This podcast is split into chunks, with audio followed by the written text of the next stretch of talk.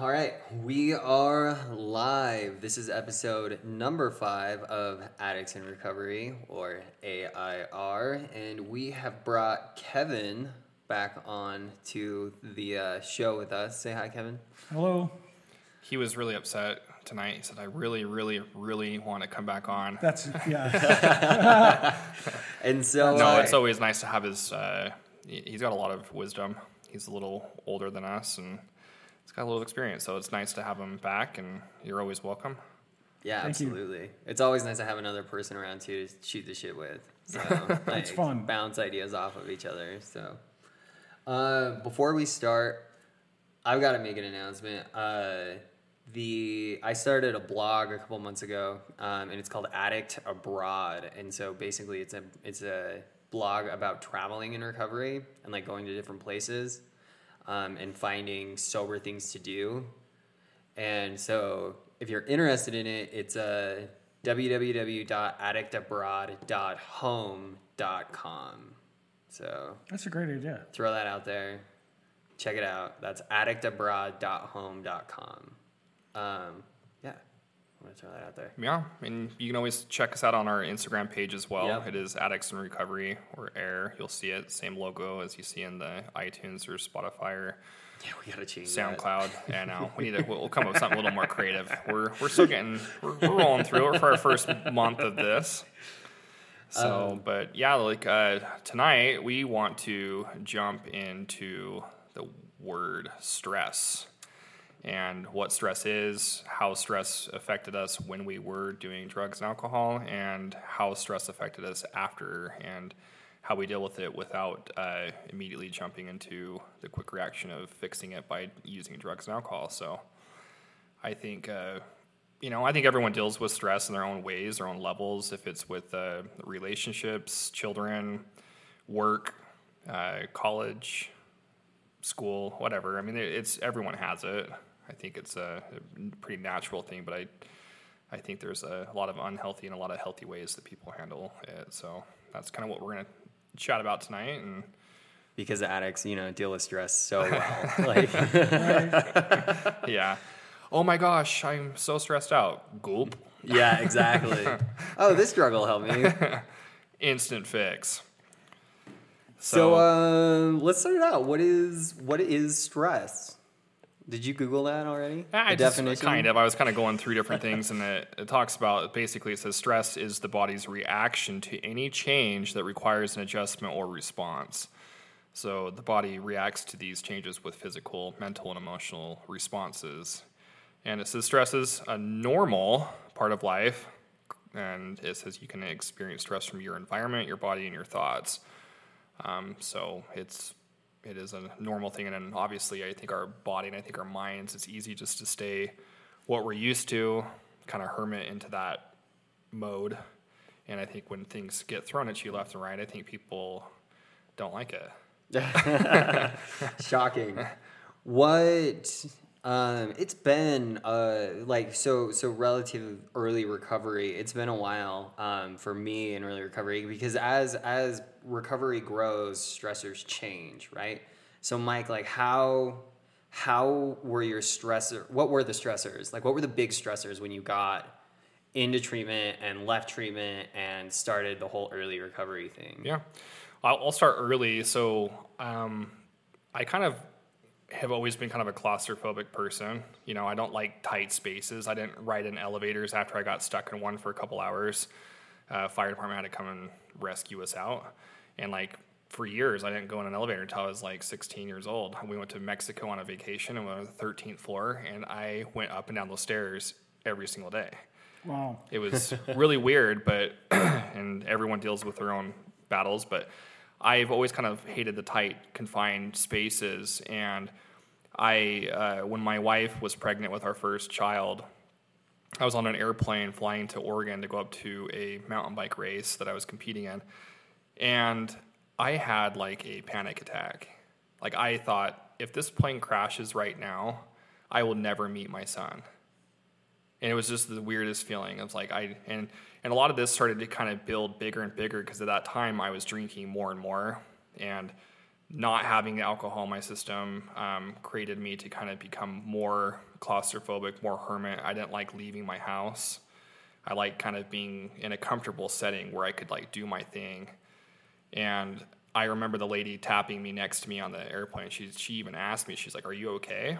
And I was just like, "What do you what?" Is like, is it that recognizable that I'm like doing that bad? And um, I just remember like being afraid of airplanes. And I thought this is gonna be a sad life. I can't fly in planes anymore. I just it felt just like like stripped away from me and my stress level of that like i would think about it and I, every time i travel away f- far from home i would just always think of the worst thing and it just it, it paralyzed me like that's like the one word i could describe it it paralyzed me and i hated it i didn't like it because i was always an adventurous person like i lived in the caribbean for years and and um, doing service stuff and like i never had any issue i was traveling on airplanes every two weeks and never in a million years i would think that like that's a problem that i could be afraid of an airplane and alcohol really was the contributing factor on that. And I was wanting so bad to get rid of that, and I and I didn't know how, and it was really hard. And I remember like clenching my clenching my arm, my wife's arm, like flying to San Diego for a work trip. I was just like, if I don't move, my heart can't stop. You know, like just just hold still and just chill. You know, and nobody really knew. I wasn't. I was very closed about it. I didn't really talk to my wife about it, and and uh, you know, it was terrible. I didn't like that, and um, so I, I, wanted it to stop. I wanted it to end, to get rid of it, and you know, it's starting to come out of the sobriety. It peaked even higher, you know, when I wanted to quit because I just didn't know how to quit, mm. and my stress levels started to kind of spike, and then eventually they they started to kind of calm down when I started getting the alcohol out of my system and getting into uh, um, detox and going to treatment. And after about midway, halfway, 15 days into 30 day treatment, I was I started to kind of go away a little bit. So I don't know. That's kind of like my pre, you know, rehab stuff with stress and anxiety issues with it. And I find it fascinating that, and I I know that I am not the only one. So I'm gonna use the general version of we uh, or addicts, I guess, in general find that when they're experiencing this stress and this anxiety, uh, their immediate reaction is, especially drinkers, is to you know drink, right? right. And then that just like compounds on it though. Uh, the alcohol makes it so much worse, especially. I mean, it might not be in the moment, but like the next morning, dude, oh, my it's... emotions were so dysregulated. I mean, through the roof. Just I, I would get so much anxiety and so much, um, and have all this built up tension, and and I wouldn't ever attribute it to the drinking. I would right. always just attribute it to oh. You know, that's life. life. That's life, exactly. But a chemical reaction in my brain was happening, and it was causing, yeah, it was exa- it was causing even more stress to add on to it. That's that's how it was explained to me too. I, I've always had the I, I, was caught up in that problem, that dilemma of anxiety attacks mm-hmm. also, and stress. And um, I didn't know that that was the cause. Well, maybe it wasn't the cause, but it certainly uh, made it worse. Is I would wake up in the mornings and immediately go into anxiety, and then I would drink to get out of it, and it felt great and comfortable, and um, and then just re- repeated that over and over and over again. I was just locked into that entire um, scenario. I didn't have any education as far as you know. If if somebody would have told me that the, like the, solution, yeah, like I, I remember, you know, why didn't somebody tell me this like years and years and years ago? And they probably had a hundred thousand times, and I just shut them out. Yeah, but um, I was locked into that same exact scenario you were. But I think like it's it's hard though because like you you can't really one. You, it's hard to admit it, you know, that you're like, okay, this is really this the problem. Because I, re- I remember so many times that if I didn't get like blackout drunk at night, then I was like, okay, I would I would it would wake me up at like three in the morning, and I would have like my heart rate would just be fluttered and just felt like shit, you know. And I was just like, this is insane. But like the times I really go like all in and go blackout, I would sleep through the whole night, but then you'd wake up in the morning and like what you're saying, you're just like, uh, what in the world's wrong with me? You know, I hate this. Right. So, and I, th- I think it's hard that what you know, people don't like change. And I think when you are comfortable and, and even in an unhealthy, uncontrollable state that you're in, you're still feeling like you have like that's just what you do every day. And people get stuck and sucked into that same pattern. And I feel like it's really hard to, you know, to kind of snap out of that. I think people just get at least I was. I mean, I would just felt like that's just what I do. You know, it was never ending. Absolutely. I uh I didn't realize exactly like how much how especially using I didn't realize how much of the stress I put on myself. Like I would I would always be going and I mean granted like meth addict like I was always moving and I was always stressed and I was always but it was always um anytime that like I would go on these because I would I would have these kind of these benders, and anytime I'd go on one of these benders, I just knew um, immediately that something was going to happen. Like something bad was going to happen, something catastrophic was going to happen, or whatever else it may be, and I was going to have to deal with all this stress. And it really came down to it was the drug that was causing all of that stress. Life was just happening the way that it was happening, but I would I would create this this stress in my like in my head and in my mind, and it would just become this like catastrophic thing. Um, and it took, dude, it took a lot of therapy and a lot of like time and recovery to realize that I got 99 problems and I am every fucking one of them. Right. but but I, I feel like people have like this false assumption that if they get rid of something like they like accomplish like say for example school they're done you know stress is like complete. Like stress lowers down and you're like okay no more any. I don't have it anymore. It's gone. But like that's just part of life. You know you, if you get in a relationship with somebody there is stress. You have children there's stress. You buy a house there's stress. You buy a car you have a paycheck. You know there's always you never just like content. You know it, there's always something and and it's really hard for at least me to kind of like i'm sure everyone can possibly i'm speaking we we can agree on hopefully at this but um is when that happens to you what do you do? You know when things get thrown at you what do you do and how do you handle it? And that's really have been a, a hard thing for me because I would I would always just jump in and, and be like, okay, solve it quick, and usually that contributed to alcohol or me pretending like there was not a problem, and I would just be closed minded to myself and not speak and can communicate with my wife or my friends or my you know coworkers or whatever. And I feel like I don't know. I just I didn't like. I don't. I don't know. I didn't. I don't know how to say that, but like it or say this, but it just if I was kind of lying to myself of like jumping into a hoop of saying, okay, you're okay, but you're really not, yeah. you know, and just being like, okay, now when something gets thrown at me, it's it's a big change. I can actually say to myself, hey, Michael, this is normal. You have mm. a situation. How are you gonna handle it? And and and there's not a right or wrong way most of the time of how you're doing it. It's just like what you do.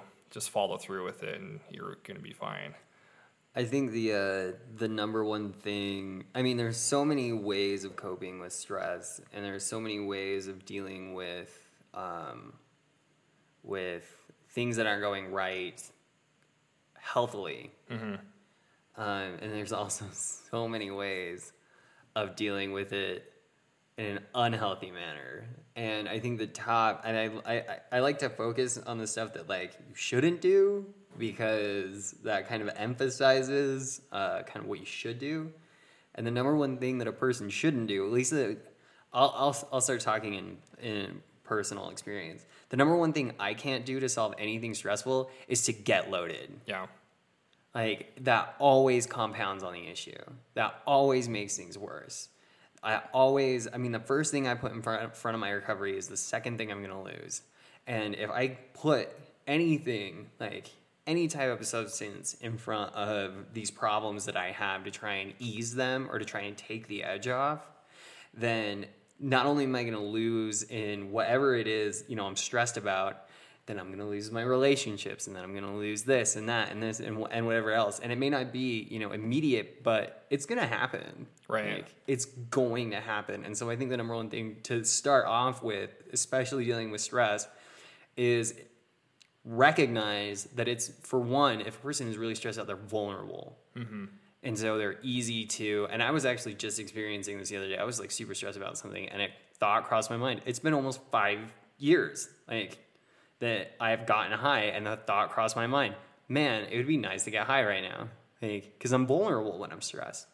And so one of the things that I have to constantly remember is even if I am in a state of stress, I cannot use, like I cannot do it. Um, because even especially when emotions get involved, it almost somehow you can convince yourself, and I mean it's not even somehow addicts can convince themselves to get high just about anything. Oh, the sun came up this morning. Looks like I need to get high, or you know, Wow, it's a beautiful sunset. it's a beautiful night. Let's drink a beer, or you know what I mean. Um, So let me ask you a quick question to jump back into what you're saying. So when that happened to you, to you, that you felt like, oh, I, you know, want to go get loaded. What did you, like? How do you, you personally walk yourself through that? Um, I immediately so I've been practicing this for a while now. Uh, when I get the thought of of drinking, especially under a stressful situation, sometimes I actually laugh at it because I'm like, yeah, that's gonna help. Like, um, So humor. yeah, exactly. I mean, I'll look at it, uh, but a lot of, especially early on, I had to play that tape through.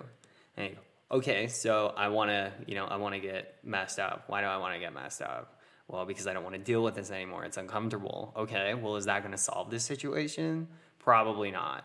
And honest to God, if I try and approach the situation drunk, it's not going to end up the way that I want it to end up anyway. So it's just a double negative. There's no there's no uh, win, right? And so I, w- I had to play those tapes through constantly, um, constantly. And now after doing it for so long, it's almost like a blip. So I'll get that thought, I want to get high, or you know, I I really love this thing that has been going through my head lately is craft beer. Like, I used to love craft beer, and so I see somebody drinking a craft beer, and then immediately it goes through my head like, man, I just life would be so good with this craft beer. I'm like, yeah, life would be good as a raging drunk, because that's what happens. I'm an addict. I've been an addict since like childbirth um, there's no changing that. And what there is changing is my decisions on whether to act on it or not. Yeah. And so I guess it's just recognizing recognizing that the thought is there and then playing it through and then realizing where it's actually going to take me. I think that's kind of the yeah. Yeah, I think like I agree with you totally, and I think everyone has to get their own level of understanding of, of themselves. I think people struggle. I struggle with, uh, you know, of being honest with myself of that. Like for example, I just got back from a big family vacation. We were in a car for a long time. My sister was in from New York. They have their first child and I was kind of teasing them because it is their first child. And I have three now, so watching people on their first baby is kind of like comical to me now because everything is a big deal, and it- and it, and it really is a big deal. You know, it's it's a huge life change for those people that had their first child, and but it's like funny to watch them where they're in the car and like, okay, we got to go. The baby's asleep. Let's roll. And I'm just like, I kind of look back at my sister and I'm like, so we still, you know, if the baby cries, it's okay. You know, we don't need to like book it down the freeway, Mach 10, just to get to where we're going. Because once we get where we're going, you're still going to have stress when we get where we are, like at the finish line of the day. It never mm-hmm. changes. It just, you just have to kind of like cope and adapt with it. And it's like, that's a very hard lesson that I've learned. Because I would just be like, oh yeah, well, I can't wait for that beer at the end of the day. And it just gets not not a beer. I'm lying. Right. Beers, plural. It's the first thing I picked up on. Who has a beer? yeah, I know. I don't know. What do you? What, what about you, Kevin? Yeah, what's up, Kevin? Well, first, I just want to say that I've never heard of craft beer, and I drank a lot of beer. um, but The second thing I wanted to say is, What about crap beer? Oh, yeah, I've had crap beer. I, I'm familiar with the crap beer. Okay. We're from Utah, man. You gotta gotta be familiar with it. the second thing I wanted to say is, uh, in early recovery, I absolutely hated that saying of "play the tape all the way through," because it sounds really condescending, and I think a lot of um, a lot of times, uh, well, for me in in my story.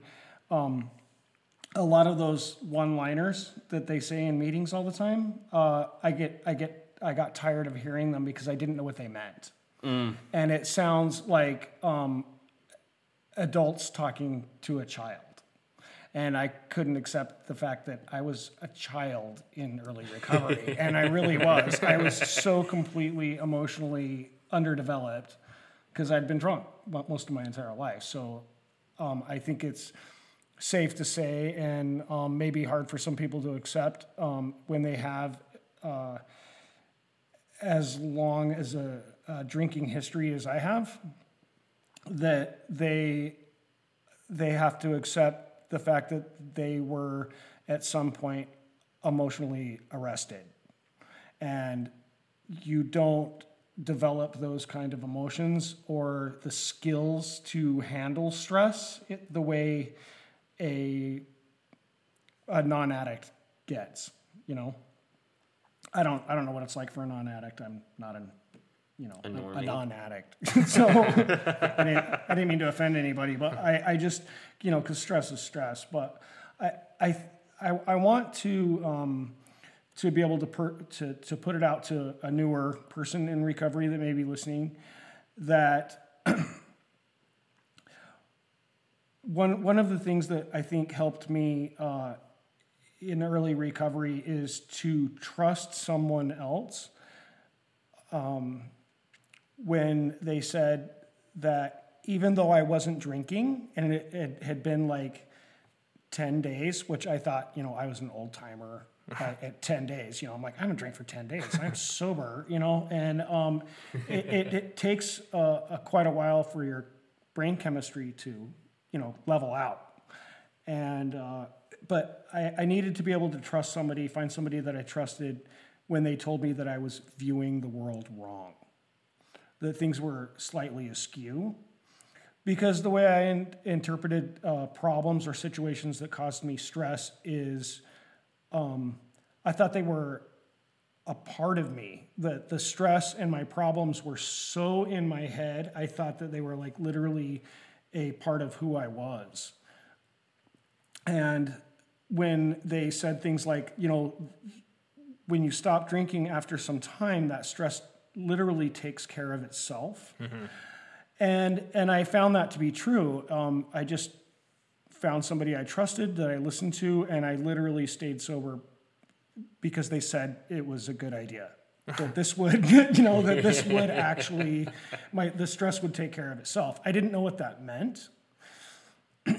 Um, but after after a certain point and i wish i could say you know it was 32 days you know or something like that because that's what a person in recovery wants to hear. They they want to hear you know when am i when am i to when are things going to get better? You know i can't say you know in 6.7 hours you're going to feel you know it's different for everybody but what i did find is that the the problems and situations that were causing me stress i was able to uh, instead of being on me and surrounding me because uh, I realized that I was so involved in useless problems and situations that were surrounding me, they were hard to focus on. They were scattered. I couldn't get a straight line of thought.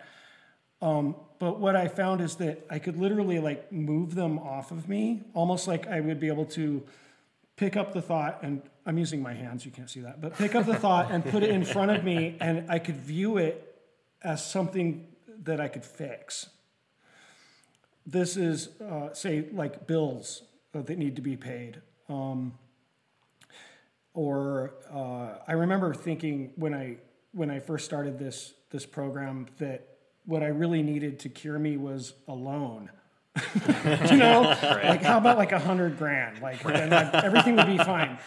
But like I, I was literally um, able to to the, the, the, those problems were were I, if I can hold them away from me, I could look at them as something almost mechanical that I could fix. I could I could identify, oh, this is what's wrong. I can take this wire and connect it over here, and I could view them a little bit better in that way. But it wasn't until I I decided that I just needed to trust somebody that maybe my mind and had has was so alcohol soaked that I needed to uh, trust somebody that I was looking at the world askew and um, that stress became more manageable. And uh, and uh, yeah, so I does that make sense? No, it does. It, Okay, Yeah, I think that's great. I and it, the main thing is it worked for you. it did. You know, and and I think like what I said earlier, everyone kind of has their own path. And you know, one thing I that helped me was a new style of communication of how I talk to people, especially my spouse, my wife. I would be like closed door, you know, because I thought she was, of course, it was her problem of my alcoholism, and and I, you know, I'd be hiding everything around the house, and I was just like felt like a, you know, that I was obviously being uh, very mischievous, and uh, it changed when I got out of rehab, and also during rehab when she'd come up and visit me, that I, my therapist told me to just be with her and focus with us and like what we are dealing with. You know, slow thoughts, not just like next year or a month or whatever, but it's like literally taking it just a step at a time and talking those things out of the normal day to day stuff. How are you doing? What are you up to? What can I help you with? How are you really feeling? You know, and that really made a huge change and a huge impact in our relationship that we were able to be like raw and honest with each other. Like even last night, like I was just not feeling all that great. I was just like stressed out with work and and my wife she brought in a game and we just started playing uh, bananagrams. You know, we play the little dice on the play words with each other. And I didn't really want to play that, but like we started playing it, and after like I was just I just kind of talked to her. I was like, "Hey, thanks. Like this is this is fresh to be able to like turn off the mind." And and then she just asked me simple questions like, "How are you doing?" I can tell you're stressed, and and just like walking through that of saying, "Just hear me out. I'm here's work. This is what's happening." And I'm like, it's nothing that she really cares about. I mean, she does because it's me, but it's not stuff she's going to be like, oh, I'm going to remember this. This is cool shit. It's just, you know, whatever. So I, I like that part of it where we're actually like turning off all of like the movies and social media and just whatever. And we, we give kind of a block now, try to at least, and, and kind of just chat. And that alone, like I just like walked away. I was like, yeah, let's, let's go to bed. You know, I feel like way better. And, and it really helped my day today. I woke up this morning, I got so much shit done in my office and, and it really can like be a big change if you start to learn to adapt that and like and I, the biggest thing that after you talked a couple weeks ago and we talked about uh, you, you brought up the word curious and that has been really like a huge impact on me it's like i love being curious of something like you know trying something new and being vulnerable myself and, and, and people i'm dealing with and it's like it's made my stress so thank you by the way that was it's been really welcome, something- but I don't know. That's just my thought. So I just, uh, if, if I can tell like a, a little story, basically, I had this, uh, I was in terrible financial uh, stress. Um, I had been drinking uh, nonstop for, I don't know, 35 years maybe. I'm, I'm, I'm 33. it's incredible I'm alive. But like, um, and I mean that actually, but I was in uh, dire straits financially. I'm still not good at it, but I'm much better. Um, but the I remember I I used to throw my bills on the table. 'cause I, I I was one of those people that developed uh, little isms over my drinking career. like um, super irrational stuff. But one of them was uh, when I knew I was behind on a bill, my solution to it would be to throw it on the table and not look at it. I couldn't. I couldn't even open them up. And um, or if I was late um, in paperwork or something at my work, that would stress me out, and so I would avoid it instead of taking care of it and catch up on it. Yeah. And um, I had a sponsor. I went the AA way, like I like I said before. That's part of my story, but he would tell me, uh, "Oh, those are paper tigers," and I'm like, "What? What is a paper tiger?" And what it was basically is if you let something build like that, it becomes looming and crouching and scary. And uh, the longer you wait to pick it up and take care of it, it becomes a tiger, and uh, it, you'll constantly live in fear. And so he would call him a paper tiger because when you opened it up, it turned into paper, and you just took care of it. And I know that sounds really funny, but it's turns out it's the truth. Um, you can call these people, um, and lo and behold, you can make payments on things. You know, and sometimes they're just happy that you called. Yeah, they're like, oh, That's they're like, oh, hey, you know, and um, uh, so and and not only in bills and I, that's the, the the whole moral of that story isn't just about paper tigers, the real paper ones, but things like uh, social stress, like you've gotten an argument with a friend or anything to that um, uh, that extent. Nowadays, I I try to avoid stress, and it's there's no way that everybody is going to avoid stressful things. We have life, and part of sobriety is learning to live with life on life's terms. But for me, if if I'm in an uncomfortable situation or I've offended someone, um, I don't let it build into stress if I can help it. I attack it immediately because it it's it's a paper tiger. If I if I don't take care of it. Um, there was something that I actually read just the other day, uh, and it was saying that most social um, awkwardnesses in life, when you've offended somebody or um, say a friend of yours at work, their spouse died or something. And um, I'm stealing this from a book I was reading actually. Um, was the say, book? It was uh, Brene Brown's, um, what's that one? The- Dare to lead. Dare to Lead. She uses this in her book, and, and, I, and I thought it was amazing that, say, a, a, a fr- a friend of your spouse died, and you thought, well, I really should call them and say, hey, hey, I'm sorry, or send a card or something. And then you're like, you make all these little excuses, and you can apply this into any scenario in your life.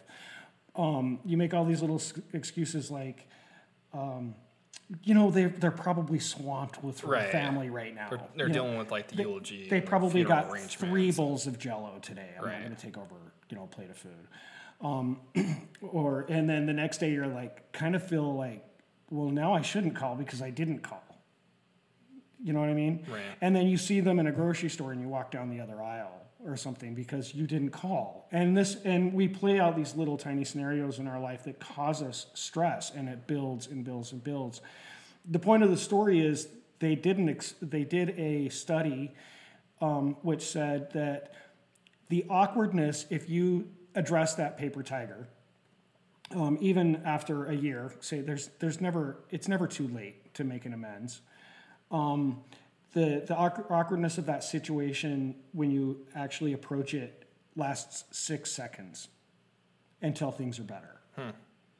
So if if you can walk up to somebody and that whole nerve wracking stress that you've built up for years, or maybe just a couple of weeks, because you don't want to approach this problem or that person, um, all that stress you've been carrying around unnecessarily, when you attack it, it literally takes six seconds to break through that wall of stress until things are better. I believe it though. I mean, because it like it feels relieving.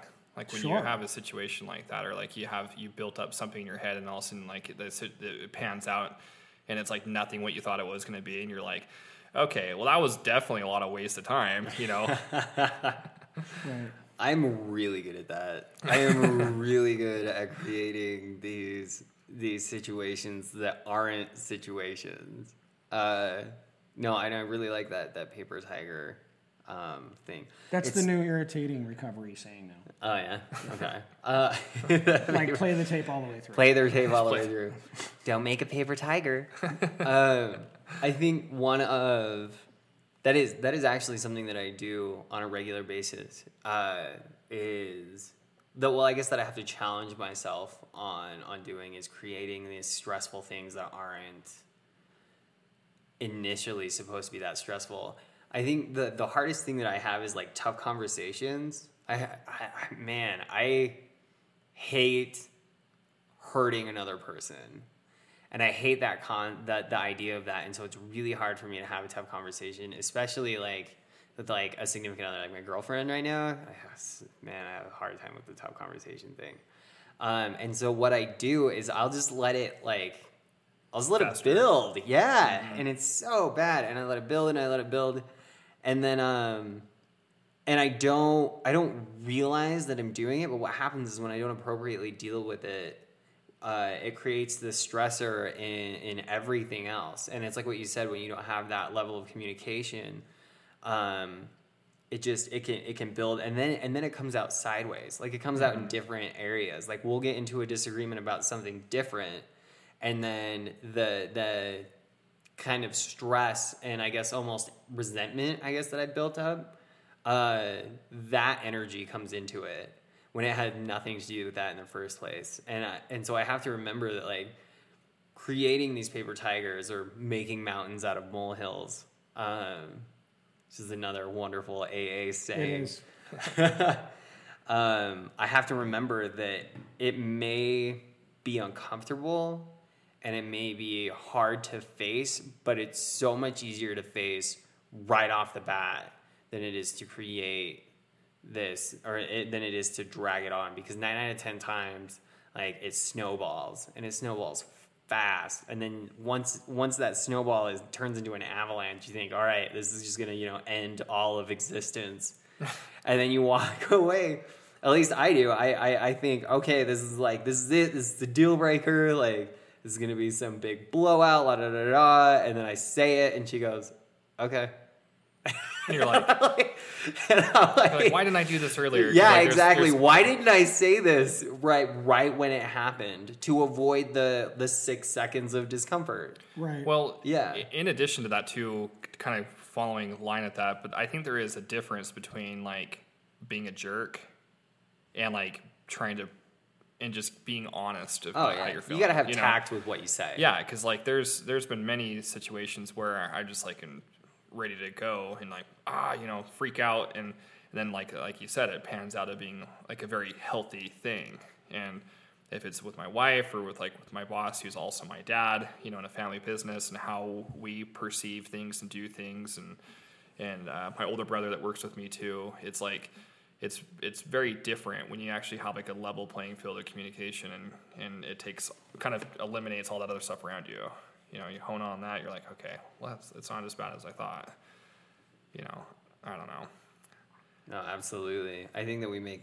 I, I think that just humans in general uh, make problems much bigger than they need to be. right and and I think that that initial avoidance of the discomfort is really, and I mean, especially addicts in recovery. Like if you think about it, addicts are born to avoid discomfort. Oh, yeah. Like, so even in early recovery, man, it's gotta like, it just happens. It happens, and it's almost an instinctual reaction to avoid that. And so, it's like in that book, Brene, the Brene Brown Dare to Lead book. She says, lean into it. Right. right. She it, does. It may be it may be uncomfortable and it may be the thing that you don't want to do, but with stress and with things like that, lean into it. Handle it. Take care of it. Make it like make it a point to get it done so that it doesn't turn into this boogeyman that sits on your shoulder. Well, it's different too because I think at that point, because like there has been times where I did avoid it, and I was uh, I like to uh, the analogy of like tiptoeing around eggshells around my house, and like okay, I got I can't I have to like kind of massage this question of something, and my biggest change now that I have done with my wife is like if I have a thought of something like you know I really want to go on a mountain bike ride, And there's been times in the past where she was maybe confused of my intent of what I was really going to go do.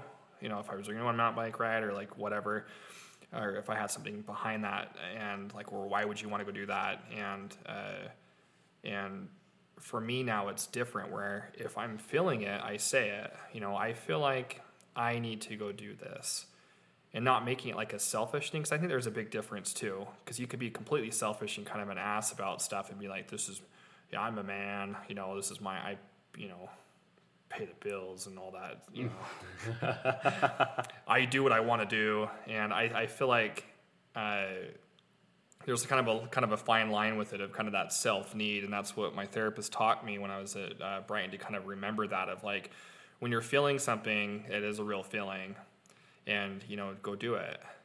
And if it's in the right setting, right timing, you know, so like it's been a really healthy thing because my wife at times is like, you know, I really like to hang out with you tonight, and she's telling me what she needs. Then I'm also telling her what I need too, saying like, yeah, that's great. Let's kind of like plan it out a little better. Like our scheduling has been better of like things that she wants, things that I want to do, and it kind of eliminates the kind of the elephant in the room versus of just like coming home and having like just mad, like I wish I had more time to go do something, and I'm just like stuck, you know. so I don't know. I got a question for you though, Zach. So you're in school right now. How do you deal with school stress? Um, school stress. When I first, all right, so this is this is how I I, I initially approached school, and I it was like the hardest way possible. I'm not even kidding. So my first six months of school were not at a registered university. It was at a tech college. And the reason I was at this tech college is because it had a self paced math learning program. And I hadn't taken math in like seven years. And so I knew that like the biggest thing beyond wondering if I had the capability of learning uh, was this this whole idea of I have to take and, and pay for all these math classes, right, to get to just a general level. So, say for instance, I don't know the order that they go in, but it's like 880 and then 990 and then 1010 and then mm-hmm. like 1050 is supposed to be the one that actually counts. So that's one, two, three semesters of math at a thousand dollars a piece or whatever it may be. So there's a lot of money and a lot of time. So I spent the first six months uh, just doing math, and I taught myself algebra. And I, not even kidding, I taught myself algebra, and I taught myself like pre-calculus just so that I could get into a decent math class. And that just approaching that one subject gave me a ton of confidence. I was so scared that I was just gonna fail out and that I wasn't gonna be able to handle it and that I wasn't gonna be able to do what a normal quote unquote college student does. And what happened was I I got that that math thing out of the way and I tested into the class that I wanted to test into. And man, my confidence just like exploded. But then I got into so then I finally went into this this university and to put it lightly, I was absolutely terrified whether or not I was going to survive. Uh, I had some pretty easy classes, but one of the things that I did is I carried this notebook around, and in each class I would write down this is like the to do list that I had to do. And, and and more than anything, it wasn't necessarily to remember; it was to ease my anxiety about did I get that done? Did I not get that done? And so I, I would I would have a little pocket notebook and a pen, and I would check shit off. Um, but it was always one thing at a time right? I could look at i could look at my six classes or whatever it may be. I think it, at that time it was four classes. I could look at my four classes as a whole and and look at this 16 week schedule. And that's that's what i would have done before i got into recovery is i would have looked at it as just this huge behemoth of a thing mm-hmm. that i have to do. And what I would do is just every day I would just take it. Man, this sounds like now that you talk about like One day at a time. I one day at a time. We're all just No, cliches, you can't eat an elephant in one bite. right? Uh, that is exact. But I mean, that's how, exactly what it is. You know, how do you eat an elephant? One bite at a time. I I did one assignment at a time, one project at a time, one, and I would set these goals for myself to to get it done, and that was just top priority. And what happened is I did have like some stress levels, but I would knock my assignments out, uh, especially if I had free time. I would knock them out like a week in advance. And so when finals came around and when like midterms came around and all the other students are freaking out and like ripping their hair out and studying, I like shouldn't have procrastinated. I should have procrastinated. Yeah, I'm out there rock climbing. Yeah. Like, um, and so a lot of it, especially with school, school was a lot of of one one bite at a time, and to not be scared of it. That's the thing that like school with me. The stress is one thing. The fear of it is Yeah. another. I, I never thought I could even learn like my ABCs, and I already knew those. Yeah. No, I like I, I I I have a hard time remembering school, but yeah, I can relate on. Uh, so my father, he is a workaholic, and I know how that and, goes. and never uh, always struggled with like shutting it off, you know, and having the concept of saying, I need to stop here because guess what? Shocker, there's always something to do tomorrow. you know what I'm saying? Like it's it's it, I and I my I don't know if he's just like really loves it or his hobby or whatever, but I've I've caught myself of like doing that. I'm kind of going down his obviously his genetic. He's my dad, and there's a lot of uh, stuff that I am very similar with him, and I've I've like learned to kind of just like take the stress of like, oh my gosh, there's so much to get done, and I'm behind or whatever. But at the end of the day, when like the kind of the end of the time of the day comes, I don't. I mean, I could sit there until midnight to three or four in the morning or whatever. But kind of taking more of a healthier line or healthier approach of it, I've kind of taught myself of like, okay, where do you need to stop today, Mm. and how are you going to do that? And it's it's it was That's really a hard. skill in and of itself. Yeah, it was. It's and I still struggle with it because there's still times where like in the construction industry when you're building stuff, it's obviously there's timelines and time frames and trying to get kids into school, and then you're you're you're doing stuff like that. So there's a lot of high anxiety, a lot of stress, but being able to be okay with like, okay, this is my cutoff because tomorrow I can just wake up and and uh, and do it. And then another healthier approach that's helped me with my stress of, of not taking my work home. and I envy people like, for example, I was talking with my brother-in-law when I was on this family vacation. He's a nurse in New York City, and I'm just like, dude, I I love the fact that like you go to work and you go home from work and you don't give a shit about work because there's not you, you can't do anything at home when you're a nurse. You're just like, okay, I did my shift, and you leave and you go home. And I was like, that's pretty rad. I don't, I'm not like that, but I'm like trying to take some of that in that he has and be able to like adapt that to me. Be like, okay, I'm gonna go home, and if something's really bothering me, my wife's asking me about it, or she's asking me about a project, whatever, I like will fill it in. But it's it's nice to be able to kind of like turn it and shut it and leave it at the office, and then come home and be like work dad or dad dad, not work dad. You know, and and that's one thing I've always envied with my dad, and I I have high hopes I can do that because. Uh, kind of funny story. My dad and I one time we got an argument. Not one time. There's always arguments. in the office. but I'm a, we're a huge uh, Utah Jazz fan fans, and I was building a house, and we were living in his basement as I was building the home, and we got this argument at the office, and and I was just like, dude, this like can't believe this. I'm like, work this, whatever. And as I was driving home, I realized I was going home to his house. you know, I was like, oh shit, I gotta go see him again.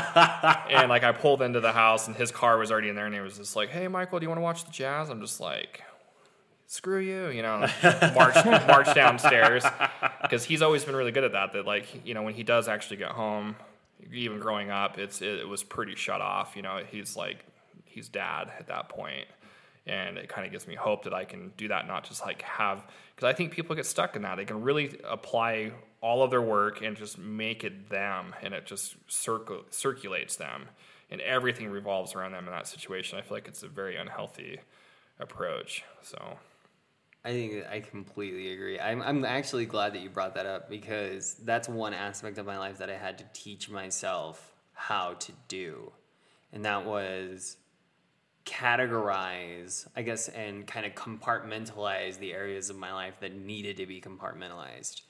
Um, reco- so there, there's, there's one thing that I can carry to every aspect of my life. That's recovery, right? I can I can apply it at school. I can apply it at work. I can apply it at anything, relationships, whatever it may be.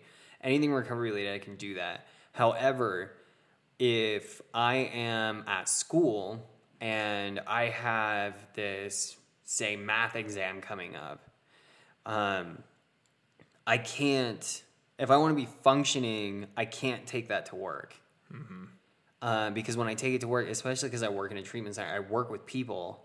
They'll see that there's something on my mind, and I'll be like, "Oh yeah, there's this math exam that's stuck on my mind," or um, I'll end up when I when I have downtime at work, I, I have a really big tendency of taking, so say this math exam, and then I'll study during that downtime.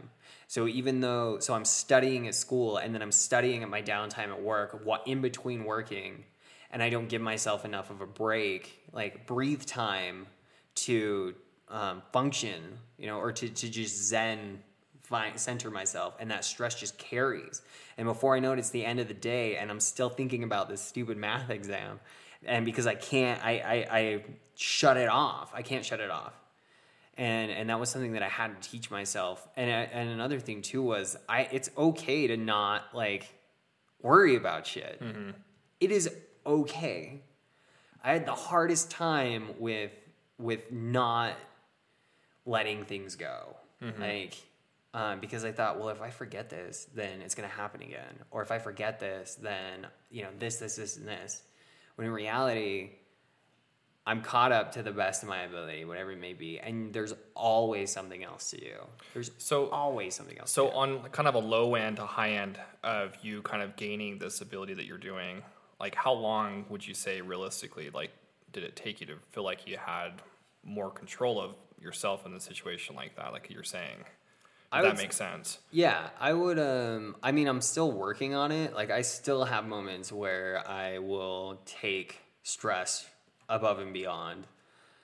But I would have to say probably, uh, maybe the year, first year or two, year or two is when I is and, and getting into the flow, and then after many meltdowns, I've had I've had several meltdowns through the years because my my way of coping with those stresses was to you know get messed up in some way shape or form. And so i had to actually teach myself that since you can't do that anymore you have to take breaks. You have to disconnect. You have to stop. Uh, and so after probably the first maybe two years or so i have i have it fairly good uh, fairly well. My my thing now is relationships. I my stressors with relationships are like, like mind fucked. like, So what would you give like for both Kevin and you and I'll, and I'll answer too, but like I just this question came to me like what advice would you give to somebody who's like like say for like a med student or like it's like struggling just like I this is life I want a little bit of a change like what recommendation or like what advice how would you give something like that in a situation? I I would say what what comes to mind is when I, while I'm listening to you guys talk is again like for someone in early, early recovery because I I know um, you know you were saying like a year or two like what you're saying. When I decided to change my life and and do this um, a year or two sounded like an eternity uh, to get results. that's a really good point. yeah I that's kind of That's a really good point. but like uh, and it seemed almost like an impossible length of time to think about but i would say the first thing you need to do is give yourself a break you're not just quitting drinking or quitting drugs for me i, I had one, one, of, one of the problems that i had is in early recovery anyway is i would have free floating anxiety and stress and i didn't know why. I, I, I couldn't apply it to a certain situation or or a problem. I was just a wreck. I think during the first 30 days of sobriety i cried every day and i i I came to the conclusion that I wasn't only quitting drinking or quitting drugs. I was also a major addict to uh, Xanax, so that was super fun. and um, and uh, but I I wasn't. I needed to realize that I wasn't only quitting drinking or doing drugs. I was actually putting an old life to death. Um, I was killing my best friend, literally having to choke it out and let it die and um, and that causes stress. It's going to cause mental stress and physical stress. It's hard on your body because you literally have to heal from a lot of damage that you've done. And you're sudden. They, they here's another saying for you. One of the best things about quitting drinking and doing drugs is that you're you get your emotions back. And one of the worst thing about quitting drinking and doing drugs is you get your emotions back. and and um, it's you need to realize that it's okay to not feel okay. I use this this scenario uh, with a friend of mine, and I don't know. He said it worked. I, I thought it was kind of dumb, but if you if you take a hammer and you literally just pound on your arm over and over and over for weeks on end, and suddenly you're like, oh, this this isn't right. This kind of sucks. I'm going to quit doing it. And you quit, uh, you're going to have to heal from that. You're going to have to allow yourself to feel some of that pain. And, um, and, and it's okay to feel that pain. And, and you frankly need to feel it. And, well, I think it's like one of the reasons when when I was at, at, rehab, and I know that they do this, you know, is like the the wheel of emotions where you make your goals in the morning time and like that's my advice to try that you know to be honest with yourself of when you wake up and think like you know what? What do i really want to accomplish today? And what am i okay with not accomplishing? You know like what am i what's what what's my end goal? And if i wake up cranky or wake up happy you know to recognize those and to to stop and think okay this is real this is how i am feeling at the moment and you know, and at the end of the day to kind of check in and say, well, in the morning I was happy, then like some shitty stuff happened in the afternoon, but like it got better and kind of like slow down. I, I feel like everyone's so clouded up with so much extra shit out there that's that it's it's hard to be able to kind of take that self reflection in yourself and say like, how did you do today? You know, sure. and, and what difference do you want to make tomorrow? And and I love that about being in rehab at that point. Uh, that because it was very simple. It was like I at the very beginning, I, was, I always felt like it was like an assignment. You know, like you have to wake up and fill this paperwork out, and you're like, well, what, what do you want to feel? What do you want to be like at the end of the day? And you're just like, well, and a lot of times I'd just be comical and thought it was funny just to do stupid shit. But at the end of the day, like I really started to kind of grasp the concept of, I wish I could do this every single day. We're just so impatient with ourselves you know, try to wake up a little bit earlier or go to bed a little bit later to kind of like journal or reflect or talk or whatever. I think if you tap into those different sources that are out there, uh, you really can alleviate that shitty feeling. You know, that it's like I'm excited to wake up in the morning. You know, so. Yeah, I um. So I wrote. I actually wrote down a couple of things to to kind of throw out like things that I do. And you threw out another really good one, Mike, which is prioritize. Prioritize what, especially for students, prioritize. Um, there are some days where I will go a million miles an hour through the full day and I'll get all sorts of shit done and it'll be this super productive day and I'll be, you know, all proud of it. And the next day I won't feel like doing anything. Yeah. and that's okay as as long as I'm not as long as I'm not intentionally neglecting something that has to be done, my priority obviously my body is telling me you need to you need to slow down. And so I'll just kind of pick and choose a couple of small things to do or some days I won't do anything. And and I'll give myself that that time to rest. And so I, I prioritizing is is huge. Um, another one that I had that another I have a couple of tips, um, but the biggest ones that I have are don't, especially if you're in early recovery, do not jump into life too fast. That level of stress, because Kevin, you had it, you had it right. You're not just quitting drinking, you're not just quitting using. You're literally developing an entire new lifestyle don't jump into a job ASAP if you don't have to. Don't jump into all these responsibilities ASAP if you don't have to. Take the time to figure out. I, I had to take the time to figure out who I am, how I function, how I deal with stress, how to deal with stress, um, and how to how to be the person that I am without falling back into those old behaviors. That was a really big a really big one to me. And then the other, the last one I have is um, ask for support, ask for help and support. One of the one of the things I think one of the main reasons why I'm as successful in school as I am is because I have zero um, zero ego when it comes to to like assignments. So if I don't know what the hell is going on, my my old self would would say, "Oh, Oh, you I know, know. yeah, I, I know what this is. I'll figure it out." You know, and if I don't, I'm a straight A student. yeah, I'm not gonna I'm not gonna ask for help. now it's uh, especially in some of my harder classes, my teachers don't just know me by name. Man, they know my last name. They know where I go to, like you know what I do for fun. They know everything. They know everything about me because they get way too much of me, way too fast. Because I, I give it. I, I mean, I give it my all, and um, that is something that I, I recommend to anyone is ask for help Yeah. consistently ask for help because stress is a bitch um, and we don't have to do it alone Yeah. Are we running out of time? yeah we're actually out I got. I got one more thing I want to add in on this because this this has been a huge help to me.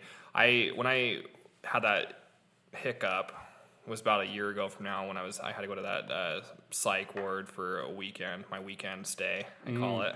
the nut hut Yeah, the nut hut, uh, fifty one fifty or whatever they call it, fifty fifty or 50, I think it's fifty one fifty. But um, I got a book that I was reading, and it was uh, "Wherever You Go, There You Are," and I read the read the book, and it was really good. And a lot of it talks about that self reflection to breathe and just slow down. You know that it's it's going to be okay. That tomorrow will come.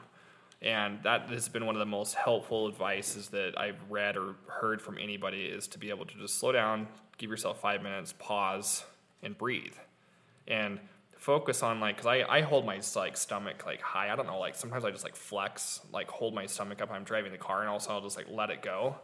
And I feel like so damn good. I'm just like, why have I been driving for 40 miles and like and holding my stomach way Like high? this, Like just yeah. like just like notice the, little things that like your yeah. body does, or just like drop your shoulders, you know, higher posture or whatever. But like just the the the small breathing and just the deep inhales, exhales, and that slow five minute meditations have just been so productive for me where I can do it and and you know it's been funny I've been teaching my kids and I think I shared this a couple weeks ago with you know my little boy felt falls down he's just like crying I'm like okay he just just you know goes dad I just need to breathe and he's like doing it I'm just like hell yeah you know Exactly. he's getting he's getting in tune with you because he knows him I don't I'm not in his head you know Yeah.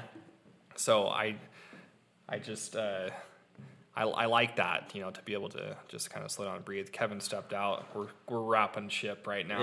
Yeah. um so say that's my advice. I, I I think the meditation Yeah. and you know yoga or self meditation or reading or uh, self care is just a huge huge yeah thing. removing yourself from Yeah. a problem so there's so many there are so many ways to get through stress without getting high and without drinking um, if you have any other questions or if you have any comments hit us up on the insta Yeah, we're rolling on it. Got some fun mike is our insta nature man. pictures Yeah, that we've taken all over kind of random places. We're kind of we, we never really like intentionally like went that way, but like I just thought there I like pictures. so like- hey, nature is uh, serene, right? So, Yeah. um, if I think that we solved our sound problem, so if Yeah. it is still too low or if you can't hear what we're saying, throw pe- us a few people- comment, yeah. message us because we know we've been hearing that like people can't hear. So, So tonight we try something a little newer. We're like six inches from our mics. yeah, so- Kevin and Mike. We're Are, really close together. Kevin, Kevin and Kevin's Mike are practically making out right now. So, uh, and it's fine. Could be worse. That's how I look at it. Well, thanks, Mike. anyway, all right. Um, Right so on. yeah, that that wraps it up for uh, that wraps it up for episode five, and we will catch you guys all next week. Peace So, out. Bye.